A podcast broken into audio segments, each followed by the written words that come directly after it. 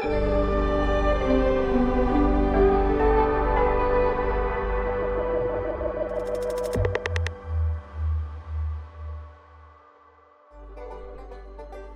vás u nového dílu podcastu Redneck o americké politice ze spoda i z vrchu. Dnes si po letech musíme promluvit o Jeffreym Epsteinovi.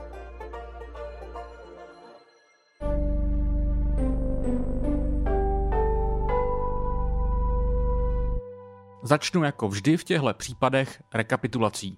Předpokládám, že drtivá většina z vás o případu Jeffreyho Epsteina slyšela, ale trochu srovnání základních faktů neuškodí. Jeffrey Epstein byl podivný americký finančník a sexuální násilník, který měl letité opletačky s zákonem. V roce 2019 byl po druhé zadržen, jenže asi měsíc na to byl nalezen mrtvý ve své cele v New Yorkském federálním vězení, kde byl držen před začátkem nového procesu. Rychle se rozjeli spekulace o tom, že Epstein nespáchal sebevraždu, jak to na první pohled vypadalo, ale že byl zavražděn, protože toho prostě příliš mnoho věděl. Tyto teorie zlidověly až v mém Jeffrey Epstein didn't kill himself.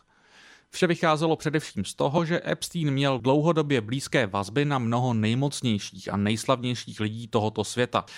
Vzhledem k rozsáhlým odhalením ohledně jeho životního stylu, založeného právě na de facto masovém sexuálním zneužívání nezletilých a v podstatě obchodu s nimi, a vzhledem k tomu, že se brzy objevily zvěsti o tom, že měl zprostředkovávat sexuální zneužívání nezletilých i právě lidem ze svého okolí, se mnohým jevilo jako nejpravděpodobnější, že se právě tito mocní lidé, kterými se obklopoval, obávali, že bude Epstein spolupracovat s úřady a na povrch vyplavou nelichotivé až kriminální historky o nich samotných. A proto musel Epstein zemřít. Já jsem celé bizarní a děsivé kauze věnoval už kdysi 27. díl tohoto podcastu, kde rozebírám základní obrysy celého příběhu. Detaily o Epsteinově nemovitostech vybavených opravdu prazvláštními předměty, ale také jsem se tu zabýval spekulacemi o jeho napojení na tajné služby a o tom, jestli se Epstein skutečně zabil sám. Jestli vám tehdy utekl, doporučuji si tenhle díl nejprve doplnit. Jak jsem zmiňoval, byl to 27. díl a vyšel prostě pod názvem Jeffrey Epstein didn't kill himself. Byť já ten díl uzavíral s tím, že jsem spíše přesvědčený, že Epstein se skutečně mohl zabít sám a přijde mi to jako jednodušší vysvětlení. Myslím si totiž, že není těžké přesvědčit člověka v jeho pozici, aby se raději zabil sám. Ale je to jen moje spekulace a skálopevně přesvědčen rozhodně nejsem. Spekulacím se ostatně v tomto díle prostě nemůžeme vyhnout. Samozřejmě ale můžete počítat s tím, že mezi jasnými fakty a spekulacemi budu jasně rozlišovat. Epstein byl nalezen mrtvý v celé v srpnu roku 2019. Od té doby se toho stalo v jeho kauze mnoho. Především byla zadržena a odsouzena jeho spolupracovnice a spolupachatelka Ghislaine Maxwell, která si v současnosti odpikává 20-letý trest za zločiny, které s Epsteinem spáchala. Veřejnost, fascinovaná temným a rozsáhlým případem, se toho ale dosud až moc nového o celém dlouholetém zločinem komplotu nedozvěděla.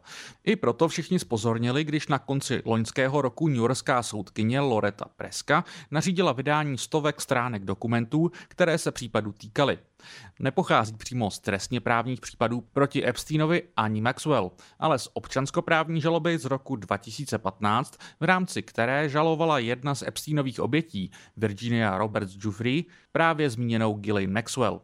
Všichni doufali, že tyto dokumenty rozkryjí nové detaily o celém případu pro veřejnost. Nicméně z dosud vydaných dokumentů toho mnoho nového zatím nevyplynulo. Nechci snižovat hodnotu toho, že se vůbec toto zveřejňování děje. I několik málo nových střípků má určitě svou hodnotu, minimálně pro další pátrání.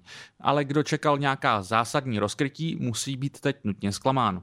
Největší mediální pozornost si vysloužil seznam lidí v dokumentech zmíněných. Byť s tím, co ty jména znamenají, je to trochu ošemetné.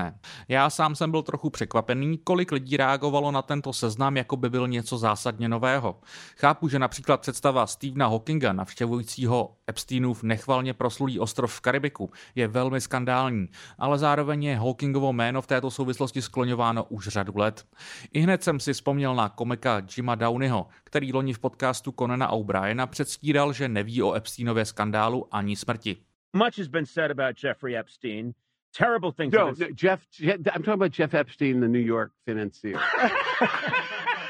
yes, We're talking about the same Jeff Epstein. No. Yes. No. Yes.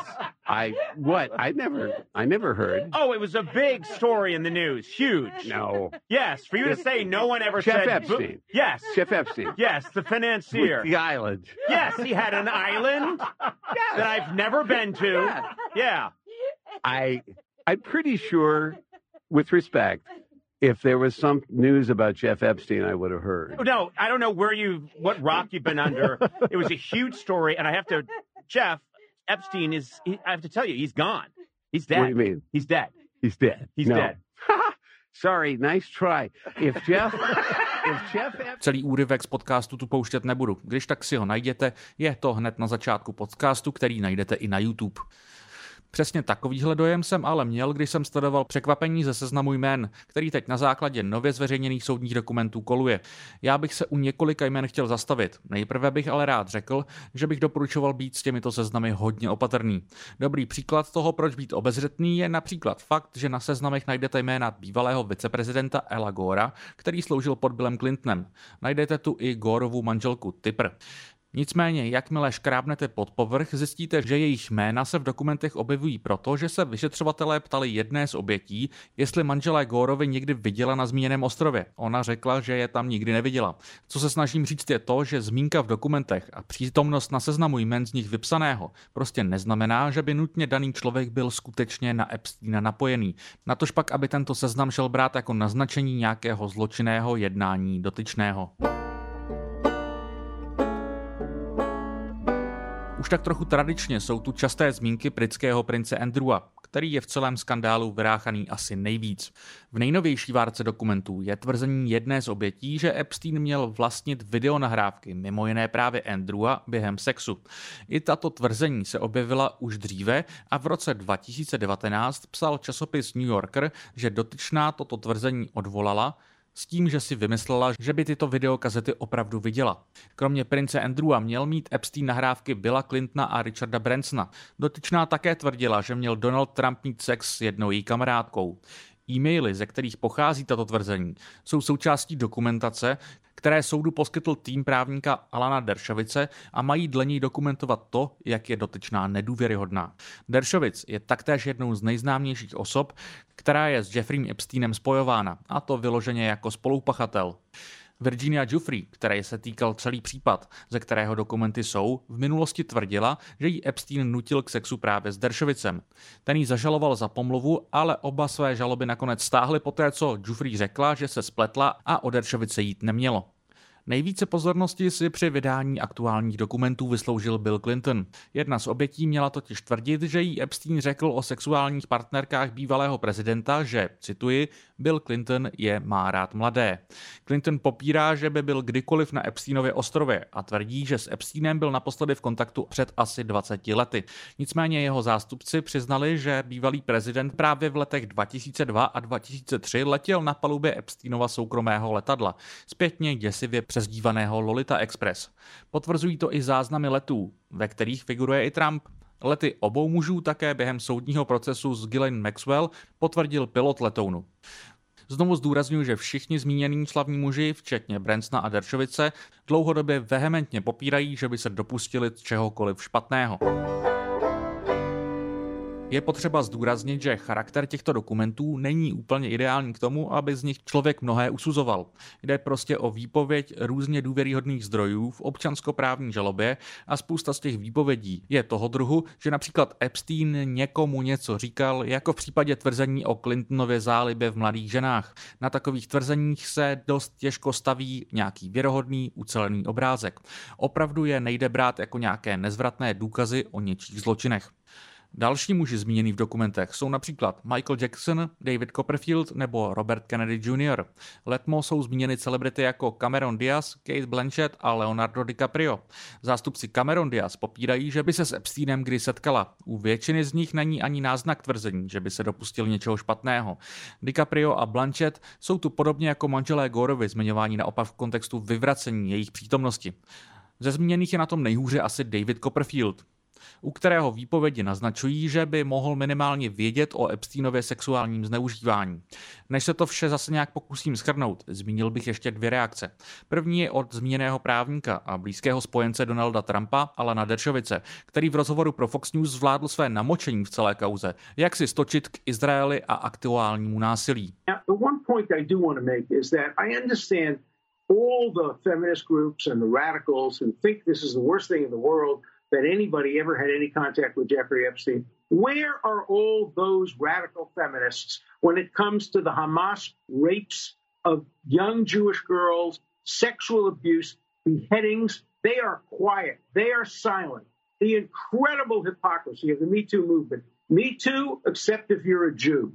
If uh, and I want to have a list of all the radical feminists who are pushing hard, and I understand that, to get all these names revealed. And I want to know how many of them have ever actually condemned Hamas for the rapes that we now know occurred and the murders that occurred, how many have been silent, and how many, like the National Lawyers Guild, have actually approved of what Hamas did. No, nevím, jestli bych označoval všechny lidi, kteří si myslí, že by měli být spolupachatelé Epsteina potrestáni za radikály.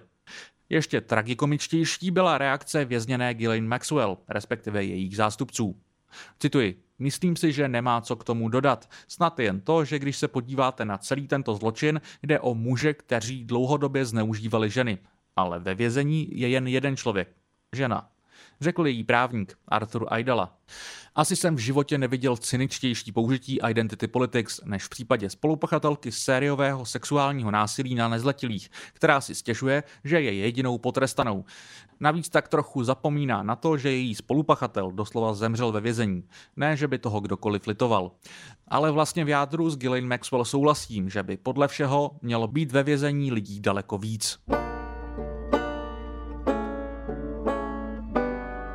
Takto podtrženo sečteno musím konstatovat, že se prostě z nových dokumentů opravdu těžko vyvozují nějaké jednoznačnější závěry. Jak už jsem říkal v úvodu, já se stále spíš přikláním k variantě, že se Epstein zabil sám, byť třeba po nějakém nátlaku, že je se vším konec, či vyloženě výhruškách, že to buď to udělá sám, nebo bude zavražděn. Opět samozřejmě spekuluji. Také mi přijde, že byť to v tuhle chvíli nejde dokázat a dost možná to nepůjde dokázat nikdy, tak se těžko představuje jiná varianta, než že byl Epstein napojený na tajné služby služby. Nejčastěji v tomto ohledu padají ty americké a izraelský Mossad. Já bych osobně byl trochu překvapený, kdyby byl napojen jen na jednu. Zároveň moc nepochybuji, že jestli tomu tak bylo, tak si určitě dané služby museli uvědomovat riskantnost takového napojení a museli být připravené se od něj kdykoliv odříznout. Nevím ale, jak jinak vysvětlit, že Epsteinovi tak dlouho procházelo to, co mu procházelo. Ostatně někteří aktéři, jako například Alexander Acosta, Trumpův minister práce, který byl předtím jako žalobce zapojený do prvního Epsteinova zadržení, vyloženě veřejně tvrdil, že mu bylo řečeno, že Epstein patřil zpravodajcům.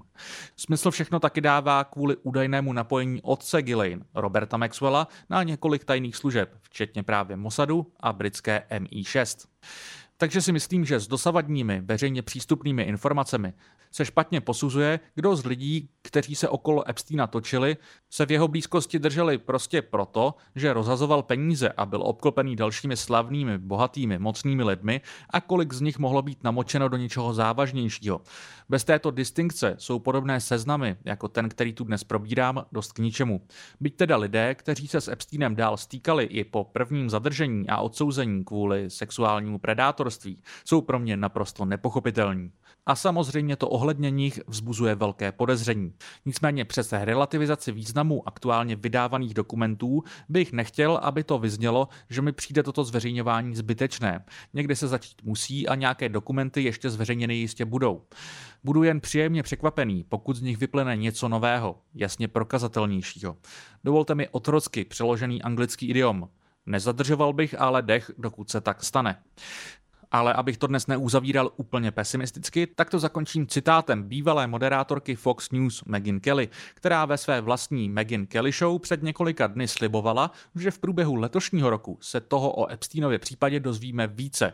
A pak tajnostubně dodala, že možná se něco dozvíme i přímo od samotného Epsteina. And we're not done with Jeffrey Epstein. I can tell you that for a fact.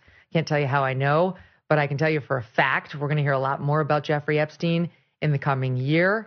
Uh, and you may be even hearing from him directly more on that as I'm allowed to tell you. Než se vám začnou v hlavě vířit konspirační teorie o tom, že by snad Epstein nebyl skutečně mrtvý, dovolím si poznamenat, že typuji, že Kelly asi narážela na videa z Epsteinových výpovědí, u kterých sázní na to, že budou zveřejněny. Já tomu uvěřím, až se tak stane, protože se mi zdá, že tlaku na to, aby se v tomto případě zveřejňovalo minimum relevantních informací, je prostě příliš mnoho.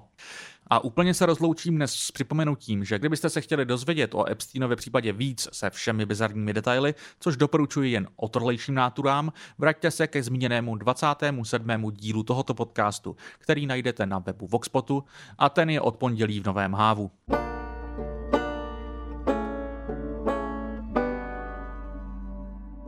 Díky, že jste dnešní díl doposlouchali až do konce. Redneck vzniká primárně pod hlavičkou redakce serveru Voxpot a pokud chcete vznik tohoto podcastu podpořit, můžete tak nejsnáze udělat na webu voxpot.cz, kde najdete jednoduché formuláře na finanční příspěvek. Tento podcast ale i nadále vzniká i díky partnerství s Alarmem a nepřestávejte proto prosím podporovat ani tuto redakci. Jako vždy závěrem říkám, že budu rád za jakýkoliv feedback, ať už na sociálních sítích nebo na mailu matěj.schneider Zároveň bych rád připomněl, že v rámci Voxpot klubu jehož členem se můžete stát, pokud přispíváte Voxpotu 250 korun měsíčně a více, se můžete připojit na Discord server, kde má Redneck svou vlastní záložku a diskutujeme tu s posluchači o různých tématech. Obzvlášť v posledních dnech je tu opravdu živo. Pro dnešek se nicméně už loučím a těším se zase příští úterý. thank you